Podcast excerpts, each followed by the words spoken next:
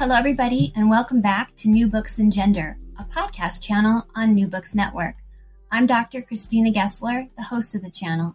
Today, we'll be talking to Virgie Tovar about her new book, You Have the Right to Remain Fat. Welcome to the show, Virgie.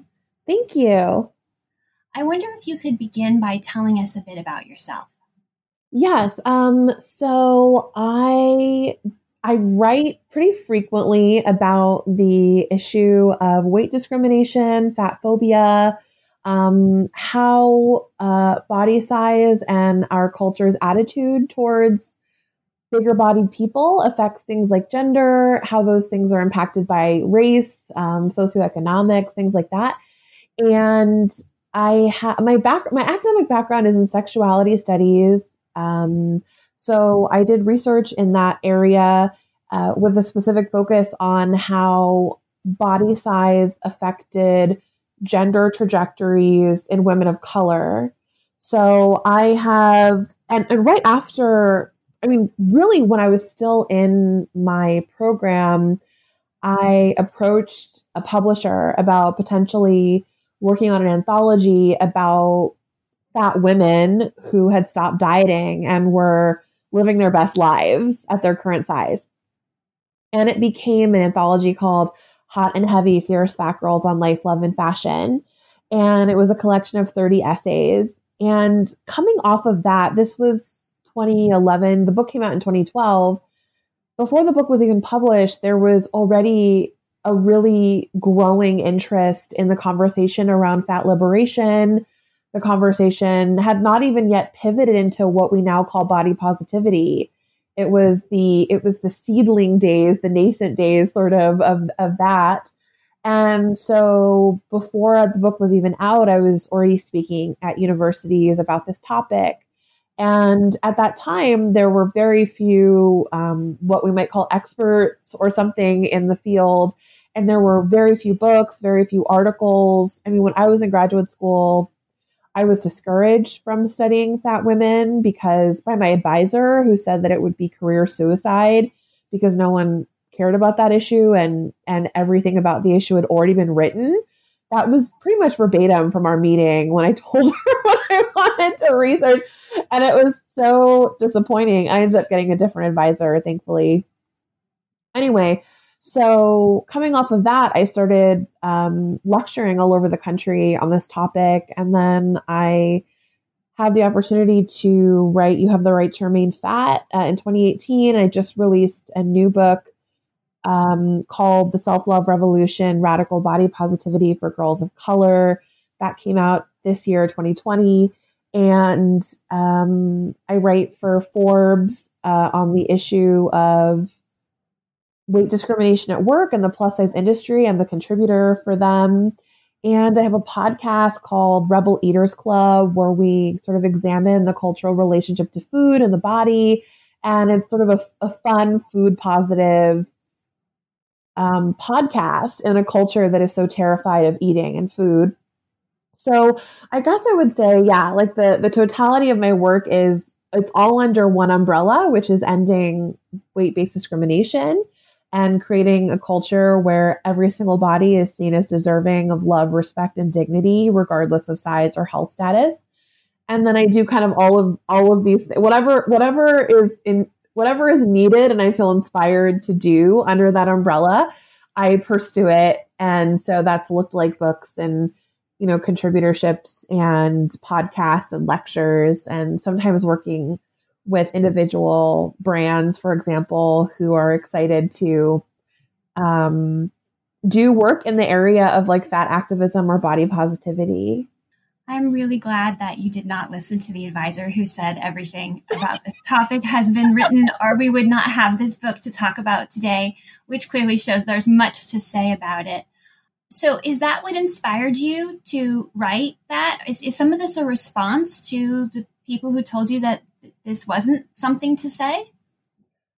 I mean, I guess I I always knew that my advisor was wrong in that sense. And it's just struck me as so odd. And I mean, academia, which is supposed to be this marketplace of ideas, that any person would believe that there's a finite amount of knowledge on any topic is sort of absurd. So, you know, I think that in a lot of ways, this book was written more from a place of power and truth telling and, and as a gift, um, as an offering, I guess, like maybe I can't presume that people experience it as a gift, but my hope was that it was like, okay, this is, this is what I've got. This is what I'm good at. And I'd like to offer it to the public.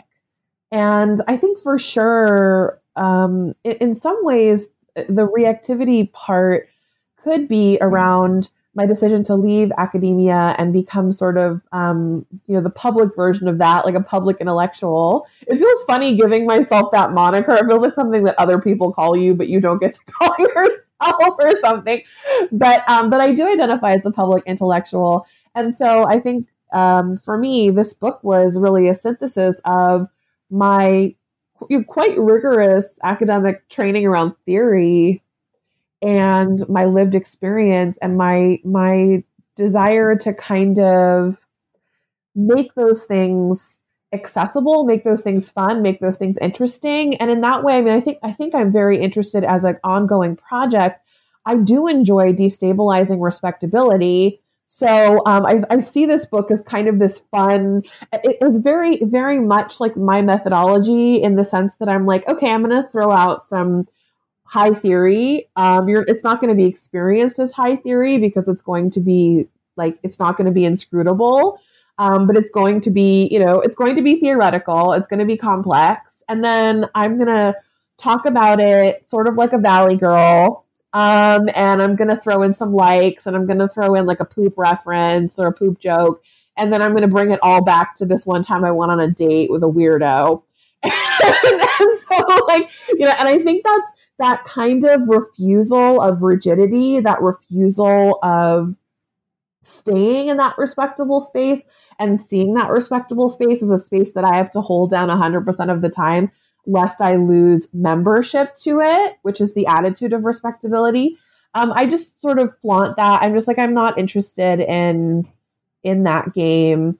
Um, I do love big fancy words. So I'm happy. And again, for me, big fancy words are like big fancy, big pieces of jewelry. I'm like, I love a huge hoop. I love enormous earrings. If you like see me out and about, I may be wearing earrings that are the size of like cake plates. Right. And I sort of have that same relationship to words where, you know, I think, oh, this is a really fun, you know, like this is a really fun combination of things. And it's kind of fancy and that's kind of fun to play with that.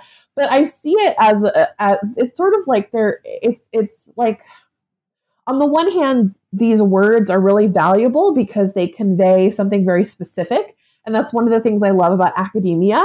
Um But uh, but they they also have kind of an aesthetic playfulness to me because um, I love how they the how the letters come together. I love how it looks on the page. I love how it can be whatever I want it to be. It doesn't have to be because traditionally, right? We you know those these really highfalutin academic terms are meant to indicate something about status, something about exclusivity, and they still do. But I think I think for me, they can also be playful and fun. They can be uh, an entry point for curiosity. And I really welcome that. Um, and so, so yeah, I think the book is in some ways kind of about showing that we don't have to just inhabit one academic space. We can be academic in a moment and then be silly in another moment. And then you know, be irreverent and be, you know, and then go back into that sort of more respectable buttoned up academic parlance or whatever. Um, and then, and then, you know, and then make a weird joke. And, and so I, I love that. And I think for me as a fat woman of color, that kind of versatility is, I mean, in a lot of ways, I do see versatility and code switching and disidentification. Those are all in the, in the wheelhouse of marginalized people. Um, so it's not like unusual, but I do think that we, because of the publishing industry's demands, you don't get to see people of color or fat people, or, and even to a certain extent, women, um, express that kind of versatility, that kind of like wor- that walking between the worlds. We are pigeonholed really quite frequently, um, in literature. and it, there's sort of a, a, a quote unquote invisible hand, which it isn't, right? In publishing, you know, it's not an invisible hand, but the, it's like the demand of the imagined demographic being, you know, white women who are heterosexual and who like live in the Midwest or are fairly conservative, you know, um, th- that's the quote unquote invisible hand that pushes a lot of publishing. And I think that that, that stifles a lot of creativity and a lot of playfulness and that, and that, and that kind of thing. Um, but to sort of sum it up, I think the book really is, it's a book that is written to, um, I mean, the way that I thought of the book was sort of like, it was an offering to women and other feminine people to decode things that have been hidden from us so that we can know them and make informed consensual decisions about what we're doing when we diet, when we, you know, when we do all these things related to, to modifying and shrinking the body, um, and, and really understand the history and, and use my own life experience as a lens to that sort of thing. And that really comes across in the book, that you're taking us on a journey from when you once believed your body was magical and belonged to you, to this process of society teaching you otherwise, and then the process of unlearning what society had taught you. And I wonder if you can take us to a really powerful scene you have in the introduction where you're very small, you're about three years old, and you just love, you just delight in being in your body. Because I think that's a wonderful starting place for where your journey was. Um, so can you take us to that? Yeah, so um, the book sort of starts with a memory of being a little girl, and I and I, I just I used to love to come home. I would I mean I basically did every single thing with my grandmother, and whenever we would go out or do anything, one of my favorite things to do was I would get home and I would, you know, I would run to the bathroom and I would take off all my clothes and I would run back out and then I would jiggle. Like I loved the sensation of my jiggly body. And I remember feeling like my, I'm actually like jiggling my arms right now and I can sort of, I can I can um, imagine, I can sort of channel that, that like little four-year-old Virgie. That um, sense because, memory. Yes, totally. Because, you know, when you, like, we all have fat. Uh, and so well, most of us have like, you know, have a good amount of fat deposits, like in our arms and our butts and our thighs and, and maybe our cheeks and our chins. And when we move, right, when we kind of undulate, that fat moves. And I remember thinking it moved like the water. And I remember thinking it was magic. And I just remember kind of reveling in like the, how good it felt. Like it was, I mean, I just, I mean, when you're a child, you just have such a direct line to the sensation of pleasure. And it's so corporeal. It's not, I mean, certainly the, the corporeal, the chemical release affects your brain, but it's, it's not an intellectual process. Um, and so I think, you know, um, that feeling that like my fatness was kind of this unique superpower thing that allowed me to move my body in this really funny sort of fun, special way. And then my grandmother always enjoyed my, my jiggle shows. Um, she, I just remember her laughter. She just found it so funny that I would do these things. and, and so there was a lot of like, you know, love around me. So I think it had this, it had this, you know, this beautiful, there's this beautiful memory attached because it was this thing that I wanted to do. And it also brought other people who I love a lot of joy. And, um, and, and, and an interesting note that, you know, this didn't make it into the book. Um, but an interesting note about that moment is that I had blocked out that moment for the entire duration of my twenty years spent dieting and focused on weight loss. Um, and I only, I only just remembered it a few years ago when I was several years into my own liberation recovery journey. And I think about how many memories we have to suppress in order to be, and like I, you know, right, like that, that suppression was about the fact that it did not, it created dissonance um, between everything I had learned from my culture, that something was wrong with my body and that I should try to become a thin person by any means necessary. That commitment was dissonant with that remembering. And so my brain was just, in order to sort of survive and make sense and move forward, it just discarded that temporarily. And so it was only in my liberation experience that it was safe for that memory um, to resurface. And you say in the book that that the relationship to your body, that that beautiful relationship that you had when you were so small and that yet you lost that memory of, was maybe in part because your your relationship to your body was replaced with one toxic idea. And you say that idea was that your body was wrong. And you say in the book that this idea that your body was wrong would threaten your happiness and your health for nearly two decades. And for you, it's a universal story. You say that that's not a unique story, that it's the story of women's lives in America. Can you say more about that? Yeah, I mean, I think that, you know, d- depending on who you are, um, okay, so I mean, to begin with, right, like we live in a culture of sexism where women and th- the feminine, feminine people, all things feminine are, um, you know, we're considered second-class citizens. And, and, you know, I think, right, like I wrote this, it's kind of, it's kind of unbelievable um, to realize this, but this book was written before Trump got elected.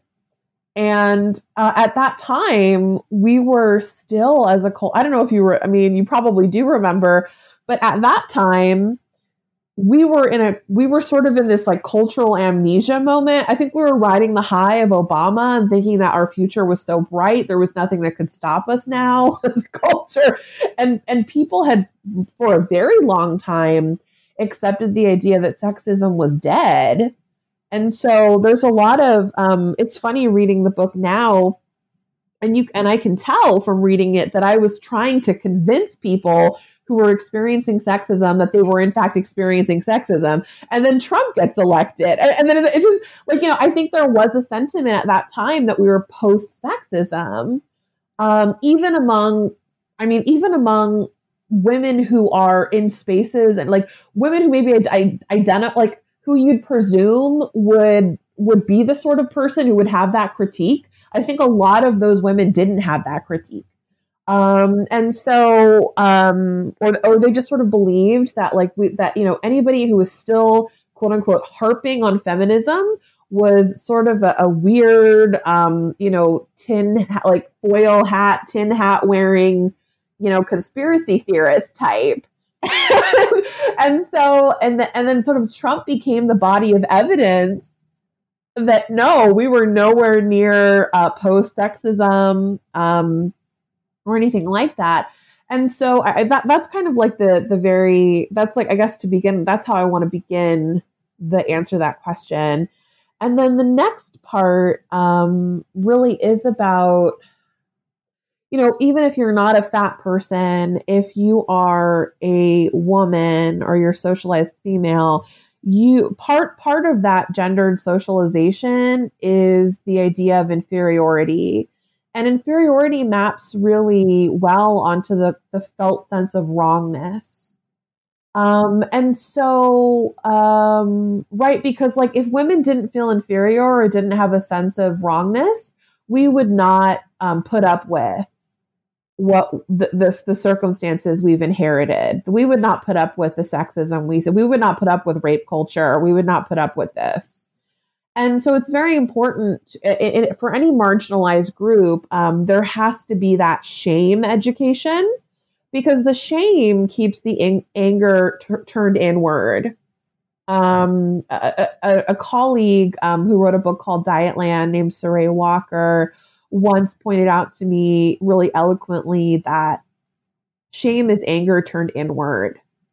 And so for marginalized people, there's a lot of mechanisms in our culture that keep that shame inwardly focused because, you know, because that is, that is one of the most potent ways to keep a person from organizing. It's one of the most potent ways to keep a person disembodied. Um, it's a, it's a really potent way to keep people kind of like hyper-focused on, relatively speaking, irrelevant things. Um, and so, um, I, and I, I use the example in the book of kind of like, if you think about the fact that many, many, many, many women, so many women are dissatisfied with their body because, because of size, because of hair color, because of acne, because of aging, because of like, you know, scars or any number of things, right? Like, um, when like, so, but like, but in, uh, spe- specifically around the issue of food, um, I, I use the metaphor of, of like the size of a plate and how I'm like, you know, under diet culture, which we all live under, women's lives are allowed to be as big as our plate is. Like that's our entire world. Um, because if you are someone who is one of like the multiple millions of people who are dieting chronically, um, dieting is, is like, intellectually speaking, it's kind of a full-time job, right? Because like, first of all, you're hungry, um, a lot of the time, like you're either physically hungry, like you actually feel hungry, um, biologically hungry, uh, or you kind of know that you're not allowed to eat whatever you want, whenever you want. So there's sort of a, sort of like a, a more existential kind of a hunger. So even when you're physically not hungry or you feel full or something like that, you still kind of know that you're limited, and that creates sort of a bigger sense of hunger. Um, and hunger, generally speaking, whether it's biological or it's felt, um, creates particular outcomes. It creates a very... And there's research around this, right? Like it creates short-term thinking pretty much consistently because you're kind of in survival mode. Um, like food is one of the most important ways the bodies get the nutrition, um, the fuel that we need, our brains need, our bodies need to function. And so when you're hungry, again, either biologically or a felt sense of hunger, um, you're stuck in short-term thinking. Um, anybody who knows anything politically, right, like knows that um, organizing and those kinds of things require long-term thinking. They require vision. They require energy. Um, and so, you know, um, anyway, uh, all that to say, like in the book, I say, right, I think that we are in an epidemic of female sadness.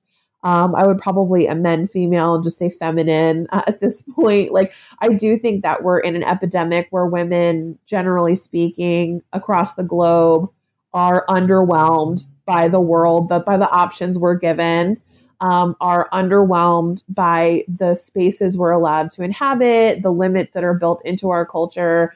Um, I mean, certainly if you date men, you are underwhelmed romantically. Um, and like, and, and I think it's just like, it's just kind of watching all that happen and seeing how food and body dissatisfaction play into that. And I guess I'll end my answer by, and I quoted Naomi Wolf, um, in the book, but really sort of like how, um, dieting is one of the most powerful political sedatives in history.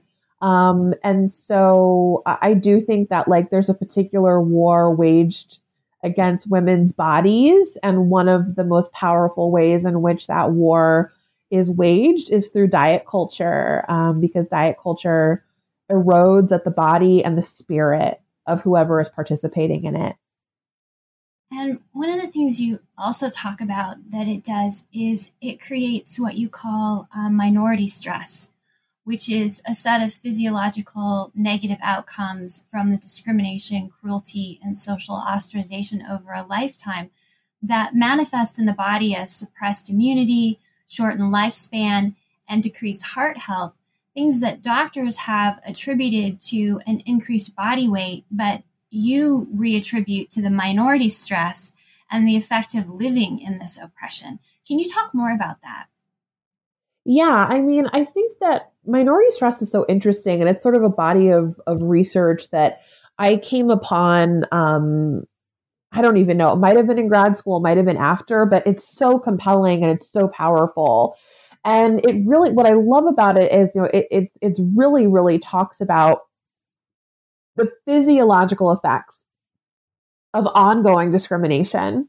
And it looks at this around race, around sexuality, around body size. Um, so anyway, um, yeah. So, uh, but to go back to sort of the the ra- the reattribution part, I think what's difficult is a lot of people um, don't right. Like, there's this sort of idea that fat people live shorter and less healthy lives. And and in general, the medical um, field attributes that to the to higher weight. Um, the problem, of course, is the, the the massive sort of confounding factor of minority stress. Um, so, as you sort of mentioned, um, yeah, like there's there are connections between minority stress and all kinds of things. Um, so, uh, certainly, shortened life expectancy. Um, it, within like another finding within minority stress theory is um, that like low birth weight in the Black community is attributed to racism and minority, like essentially the ongoing stress of being a Black person in America is so intense that it's enough that it like that it actually affects the weight of children um, when they're born um, and those kinds of things. So, so just to give to to sort of shed light on that. Right. Like when you're when you're a fat person um, in the United States where there is virulent fat phobia, um, and just to define it, fat phobia is a form of dis- discrimination or bigotry that positions fat people as inferior intellectually, uh, morally, um, physically, right, in every imaginable way. Um, and there, there are real impacts around this. So like, for instance, um, fat women make anywhere between nine thousand dollars and nineteen thousand dollars less per year than their thin counterparts. Um, fat women are, fat people generally, but I know the statistic for fat women, um, are less likely to be taken seriously as a PhD candidate. Um, they're less likely to be taken seriously for a promotion. Um, in the medical field or the medical world, uh, fat people are seen as non-compliant patients. Um, and certainly in the in the realm of romance, um, there is it, certainly fat people are considered not desirable as long-term mates. Um, I will point out, though, that there's some research that shows that fat and thin women have, you know, parity when it comes to the number of sexual partners they have, but they don't have the same number of romantic relationships as thin women have. Um, and so, right, like that, that all of those individual pieces all build a story where the fat person, the fat woman, let's say specifically, um, is sort of, um, you know, a person Set, uh, sort of set apart from her own society.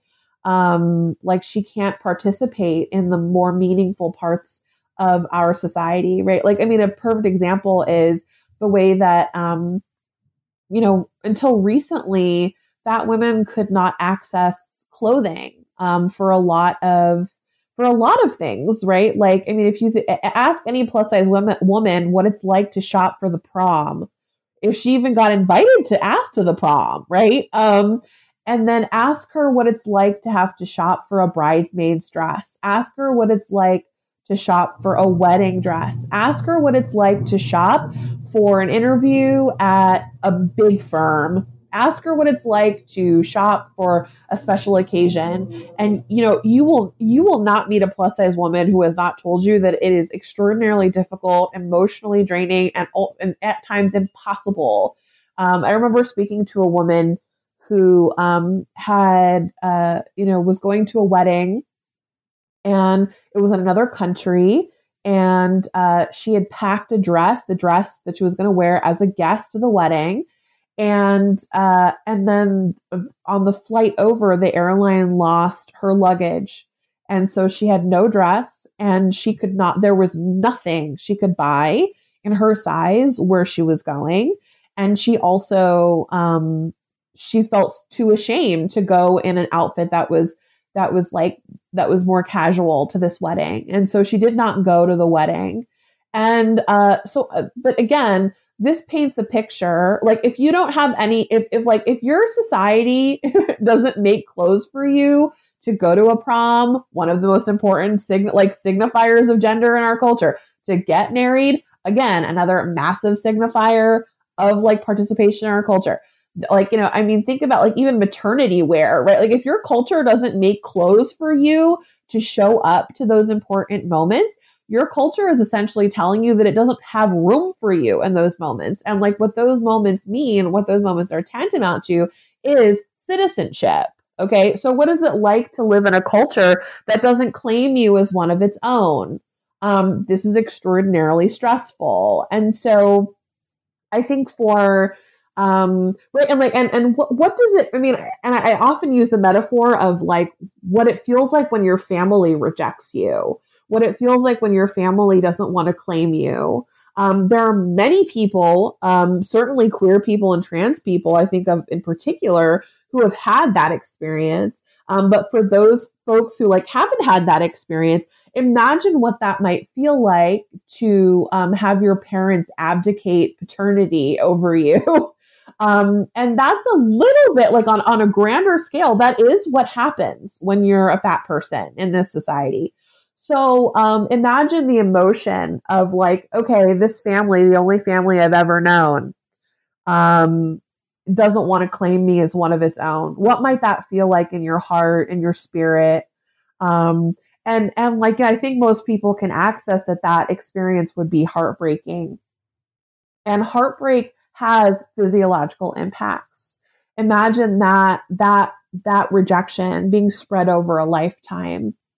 Um, and I just, I think like, like I think about, you know, even infants who are rejected by their family, some of them die, um, you know, and it's like, I mean, that is so impactful to really realize. So what, what's happening in our culture is, is essentially, right. Like, and I feel like it's, it's totally intuitive, even though it's, you know, it, it, I think it's sometimes hard to, there's a lot of science behind it, but it's rather intuitive when you think about, what does it feel like to feel like you're rejected one hundred percent of the time in your body? And like, you have to recognize that, like, of course that affects your heart. Of course that affects your spirit. Of course that affects your mental health. Of course it affects your immune system. These are basic things that a human being needs, right? Um, like a human being needs to feel loved and needs to feel like they belong. And, and so um, fat phobia is, is kind of that, you know? And so I, I do think that minority stress, um, or, you know, whatever you want to call the physiological side of being rejected by your society. Um, I do think that's a massive confounding factor when we're attempting to understand the health of fat people. And that's a pervasive theme throughout the book, that there's this categorical rejection, but you can earn acceptance through doing certain things. And you talk about that quite a bit in chapter three about bootstrapping, where the society keeps putting back on you the, the responsibility for doing certain things so you won't be rejected anymore. And you say it's the idea that if you don't have something, it's because you didn't want it badly enough or you didn't try hard enough. And there isn't much room in that philosophy for a serious consideration of justice or the historical unfairness in this narrative. Um, can you talk more about specifically bootstrapping in your grandparents' narrative and in the heritage that you were you were raised with, and, and how that perhaps affected you in for a while believing in this idea that you could bootstrap yourself into this acceptance of the larger culture's uh, way of seeing, and that that would actually take you further away from your own acceptance of yourself? Yeah. Um, I mean, there's so many themes there. I mean, I just sort of, to begin with, a few things that are important to point out. Um, number one, um, fat people are seen as failed thin people, which is completely erroneous. There's no, there's, I mean, it just isn't a real thing, right? Like, if you are a fat person, you are likely a fat person because genetically you were, you're a fat person, right? Like, um, people who are thin are largely thin because of genetics. Um, you know, so it's just, it's just kind of, it's always odd to me. And I mean, I, fu- I fully bought it because this is what diet culture is selling us. The idea that you can fundamentally turn a fat person into a thin person.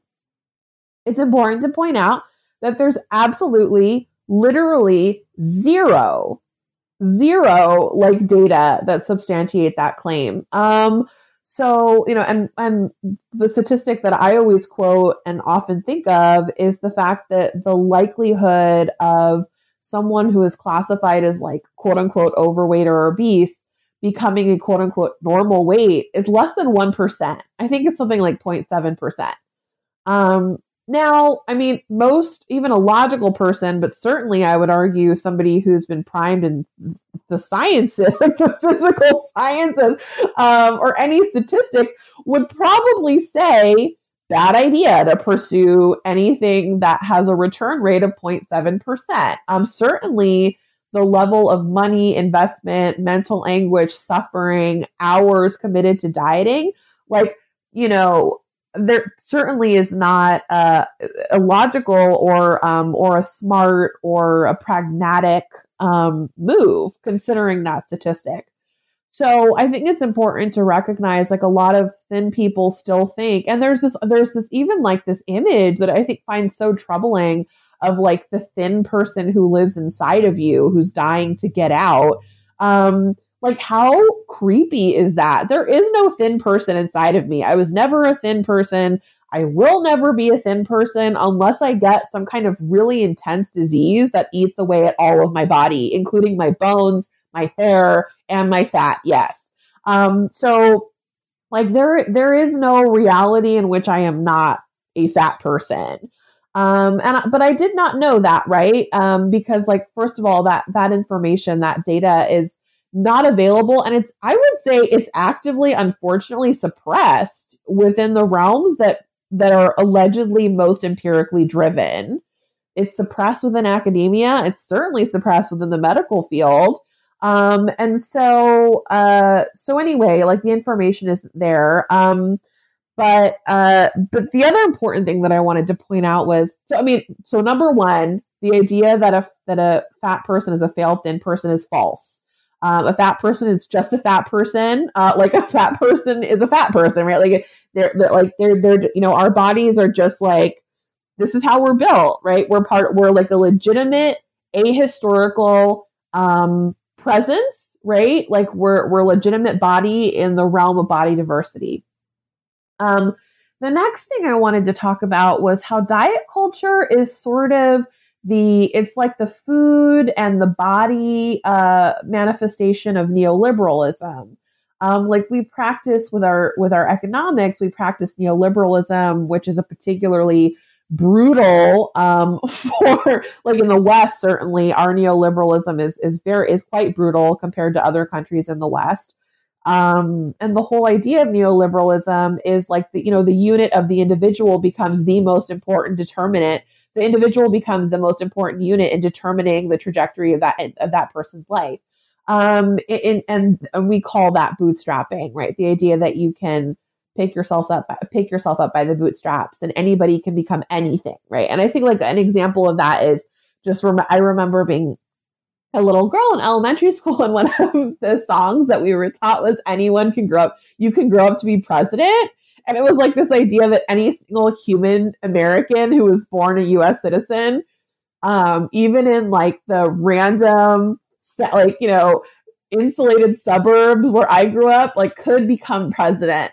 And, and it's just kind of this like fascinating, totally creepy, um, American self-mythologizing that I find really kind of humorous. I mean, it's super, it's super terrible, right? Like, Um, we have definitely suffered many things because of the of the weird self-mythologizing of the United States.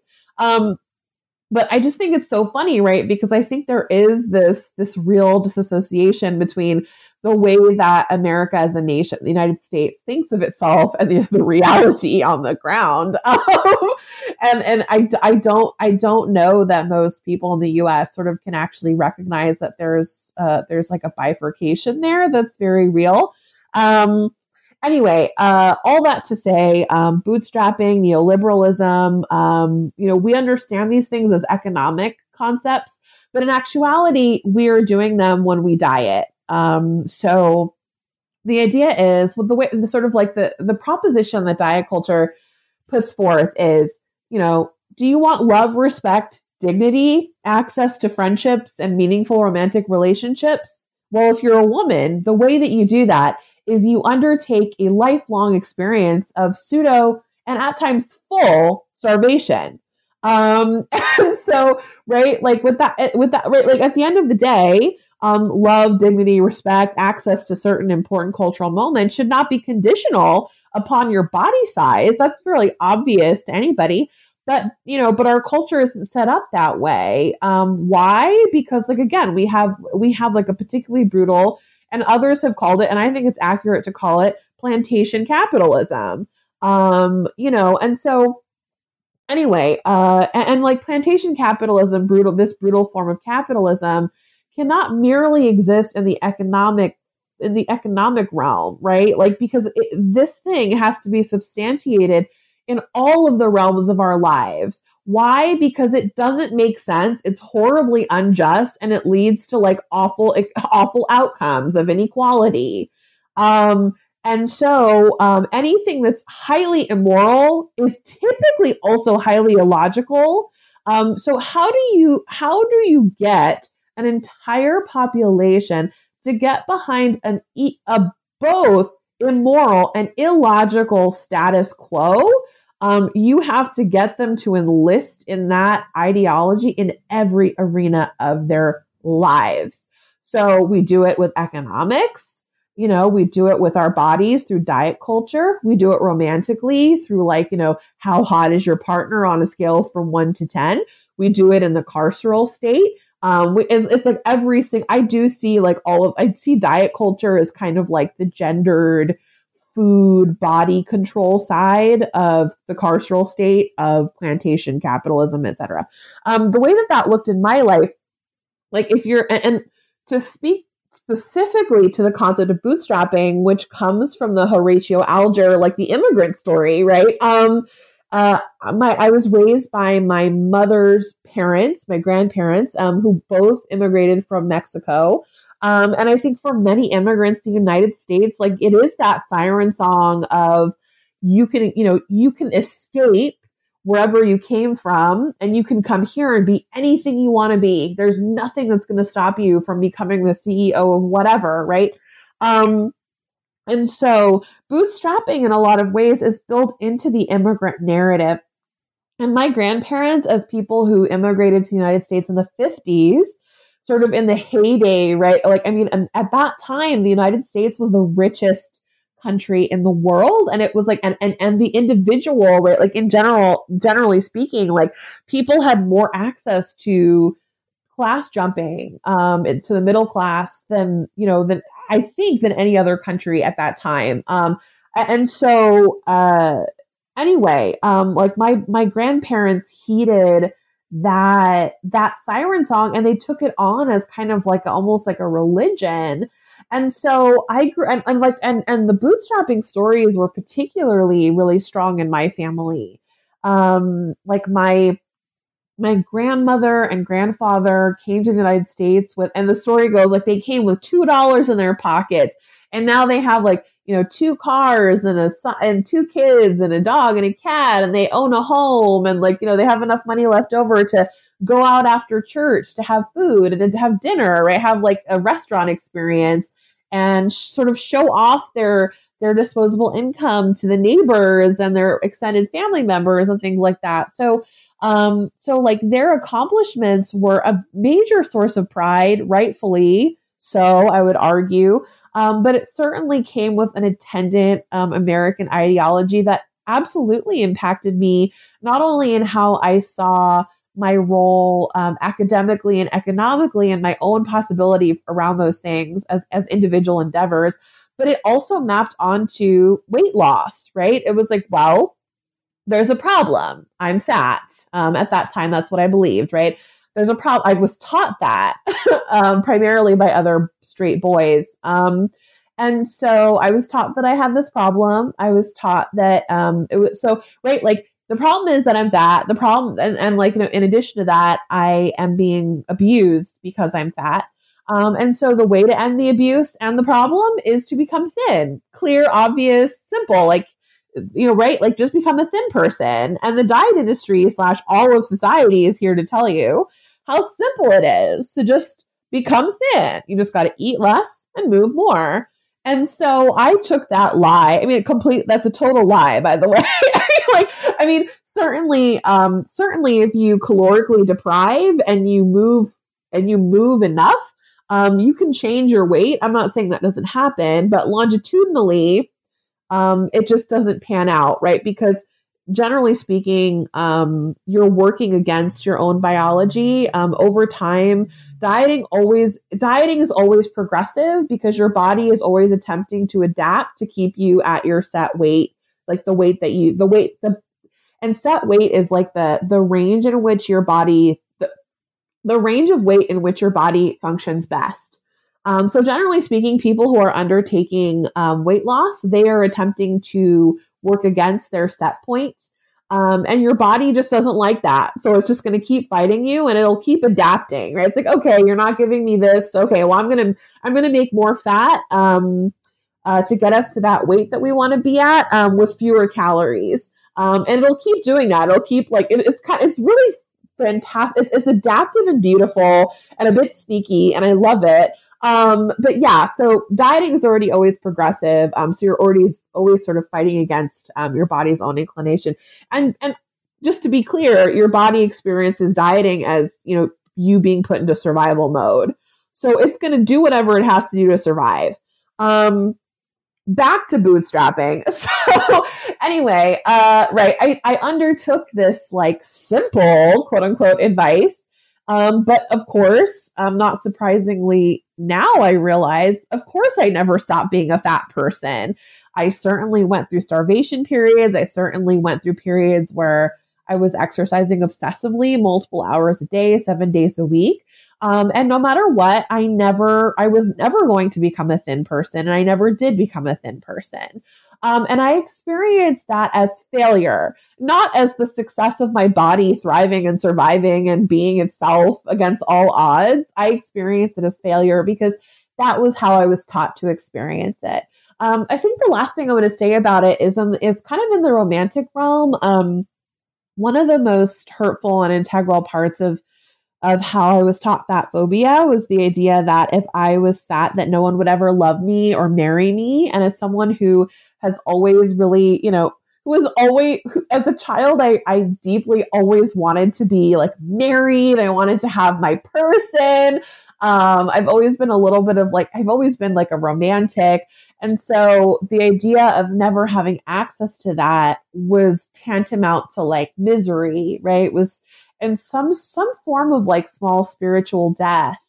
Um, And given those terms, right, you either get to be, you know, you, you can stay fat and experience a, a spiritual death, or you can work your little ass off to try and get that thing. You're, you're going to, um, you're going to pick the, you're going to pick the latter. Um, so, uh, I think for me, I saw each pound that I was attempting to shed as one step closer to that romantic connection that I had always dreamed of. And, um, and I think, right, like that, that bootstrapping becomes so evident in that story where it's like, you know, everyone deserves access to love, um, really. And, and our, and our culture is set up so unjustly. Um, and, and at the end of the day, right, um, we all deserve love, dignity, respect. We all deserve medical care. We all deserve a, a, like a, a roof over our head. We all deserve food in our bellies. Those are basic things that any human being needs. Um, you should not have to do anything. You should not have to earn or work or do anything to have access to the basic things that human beings need. Those are things that you're, that the state should be providing for you, in my opinion. And uh, like, I mean, certainly materially, the state should be providing you those things. And, and the culture should not be doing things socially in order to create um, lack for so many people. And I do see social injustice as sort of this like, it's like this false hoarding system um, where there is enough for everybody. Like think about love and dignity and respect. These are not, these are infinite resources. These are not finite resources. And yet again, because of the brutality of our culture, going back to the plantation capitalism, et cetera, et cetera, et cetera. It even impacts like infinite resources. It even impacts these kinds of more human emotional things um, that don't require limits. And that's really, I mean, it's it's really quite overwhelmingly depressing and unfortunate when you kind of when you kind of look at the culture and you can truly see it as that. And you talk about that uh, quite a bit in, in chapter eight, that after you'd examined these ideologies and how they were really all working together to create this ideology of oppression, and you talk about how ideologies of oppression are much more slippery than rights because it's impossible to legislate against an ideology. And you reach the point where you realize that you don't want or need to change your body. What you need to change is the way that you felt about it. And you realize that acceptance is not the desired outcome here, because acceptance means, in effect, getting the blessing of this dominant culture that has rejected you, has internalized inferiority that perpetuates sexism. Instead, what you want is freedom. And one of the realizations you have is that people accept the unacceptable when they believe there is no alternative. In the few minutes that we have left, when you're giving your message of you have the right to remain fat, do you want to present how people can reach that alternative? Yeah, I mean, I think what's so inspiring, actually, I think like this is this is actually the what's really exciting is there's an infinite number of ways that you can practice that freedom. Um, that and the path looks different for different kinds of people, and and I mean I, that that's what's so great, right? Like I was okay, so to be clear, right? Just to get down to brass tacks, like I learned this freedom. I learned you have the right to remain fat from activists, and I'll talk about that. And they taught me a very specific lineage, a very specific sort of methodology that comes from a history. But what's fantastic is that that's not the only path to this. Whatever I'm going to outline as my own path, it's not the only path. There's a million potential paths. Freedom is a creative endeavor. That's what's so fantastic, right? It's like in the same way that if I were like, create an image, paint a picture, um, you could paint a trillion different things, right? You might not, you might even say, I actually don't want to paint a picture. I actually prefer to make like this origami whale or this origami swan or something like that, you know, like, or actually I don't see paper in that way. I actually want to turn this paper into a hat, or I actually want to use this paper. I mean, like, right, like there's, and that's what's so fantastic is like, there is no one path to freedom, and it is a creative pursuit.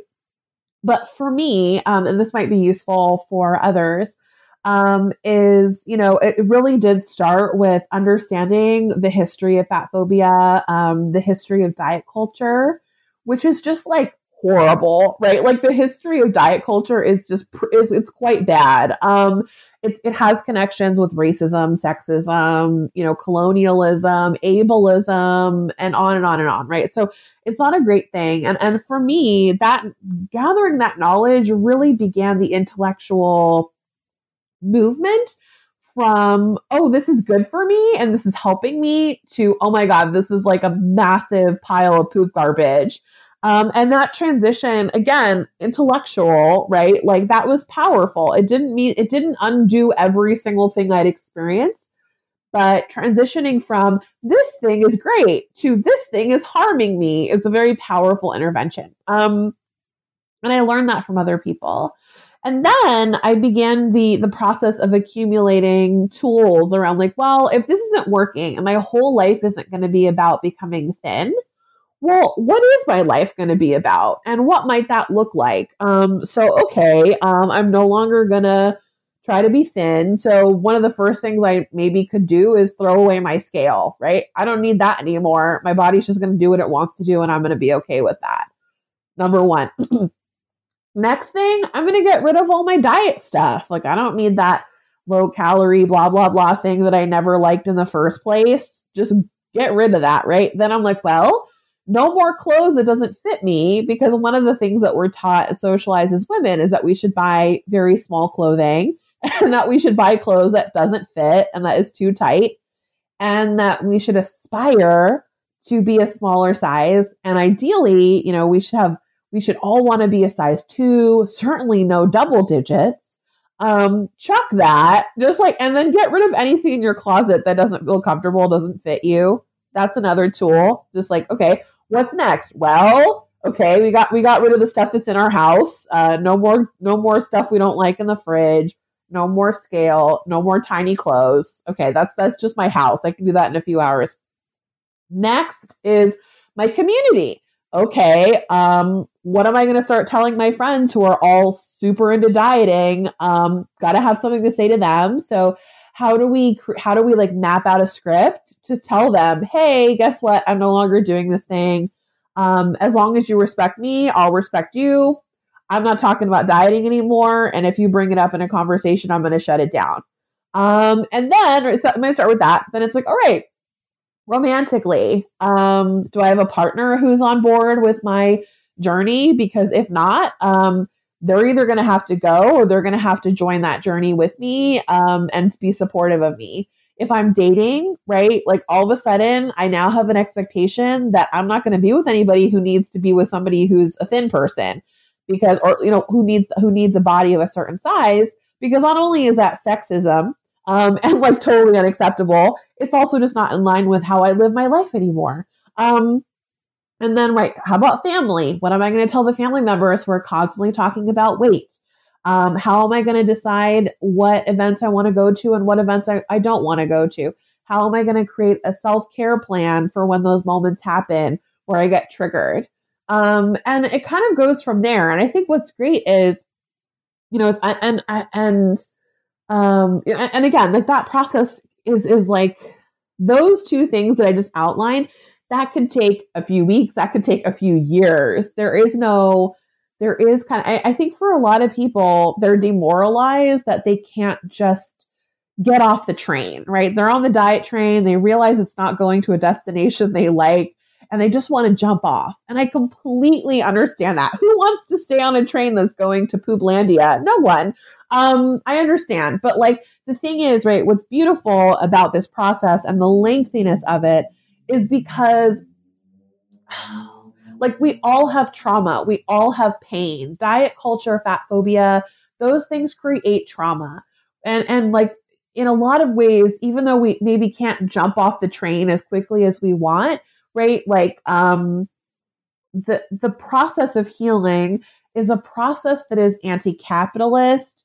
It is, um, anti-sexism. It's, it's, it's like, it's anti-racist, right? Because what it's doing is it's reversing the, the concept of like settler colonial white supremacist oppressive time, right? Like, uh, like colonial time, settler time, oppressive time, thin time, whatever you want to call it. That's all about going as quickly as possible to get results as quickly as possible. That's capitalism, okay? And that's what diet culture is. Um, this process of healing is literally undoing that timeline. It's saying like the body takes the time that it needs to heal. Um, a heart wound, which is what trauma is, it's a, it's a wound of the heart. Um, it, if you imagine it like a physical wound, it, it's actually really useful, right? So I, I might say like, it, it's helpful when I work with people to sort of say like, okay, how, how impacted do you feel by fat phobia on a scale from one to ten in terms of the pain and the trauma? And if they say, you know, a ten or a nine or something like that, I'm like, okay, right. So the equivalent physically would be that you have been in a horrible car accident. One of those like one, one percent car accidents where there's a lot of damage. Um, you survive the damage because your body is strong and your spirit is strong. So that's great. But it's going to take a long time to rehabilitate if you have crushed bones and like all this kinds of stuff, right? Like that, that, that is the heart has, right? Like we can't see our heart. We can't see our spirit, but, um, right. The trauma is like, it, it, it's useful to have like a physical um, accompaniment visually when you're thinking about it, because a lot of us have a lot of trauma um, that we're just carrying around. And that, that process of healing is going to take the time that it's going to take. Um, and so uh, the last thing I'm going to say is, I think what's beautiful, and I'm like ten years ish uh, into my recovery, for, like my decision to stop dieting and to just recuperate my relationship to my body and to food. Um, and that I am just starting to experience the corporeal sort of cellular level healing that I wanted all, all those years ago. And it just takes how long, it takes as long as it takes. And there's all these beautiful steps along the way. Um, but now I'm in the stage where, um, you know, I went from kind of like faking it till I made it, right? Like where I would just like, okay, I'm going to wear clothes that where I'm not hiding anymore. I'm going to like defend my body. I'm going to get in people's faces if they're fat phobic. I'm going to yell at my doctor if they don't respect my desire not to be weighed. um, And all of that stuff is really valuable. And, and, and all of that sort of was like very, felt very um, intellectual to me. And then now I'm, now I'm just coming into the phase where I'm like, oh my God, I'm grieving. I'm sad. I'm sad that I lost all those years. I'm sad that I maybe hurt other people who I should have been helping them leave diet culture. But I was so I was so trapped by it myself. Um, and all of those things, like I'm just kind of feeling that grief, which is something that's deeply embodied. Um, and, and so, um, yeah, anyway, I think, I think I'm going to end there. That's a great place to end. And I think it, um, brings us to one of my favorite lines from the book, which is where I will end, which is when you said that freedom is when you have no framework for your body as a source of failure. And I I love that sentence in the book, and so I wanted to make sure listeners uh, got to hear it. It has been great talking with you today, Virgie. Before we wrap, can you tell us a bit about the project that you're working on now? Um, so uh, the book that came out recently is called The Self-Love Revolution, Radical Body Positivity for Girls of Color. You can get um, You Have the Right to Remain Fat and The Self-Love Revolution pretty much wherever books are sold. Um, and I'm currently working on the second season of Rebel Eaters Club. Um, Rebel Eaters Club. So, the, so season one is available right now. Um, you can listen to the whole season uh, via Apple or Spotify or Stitcher. And then I think we're launching season two in fall. Um, and that's what's going on for me. Oh, and then if, if you want to find me, I'm uh, on Instagram at Virgie Tovar, V I R G I E T O V A R, um, or virgie tovar dot com. Virgie Tovar, thank you so much for being on the show today and telling us about your book, You Have the Right to Remain Fat. I'm Doctor Christina Gessler, and you've been listening to New Books Network. Please join us again.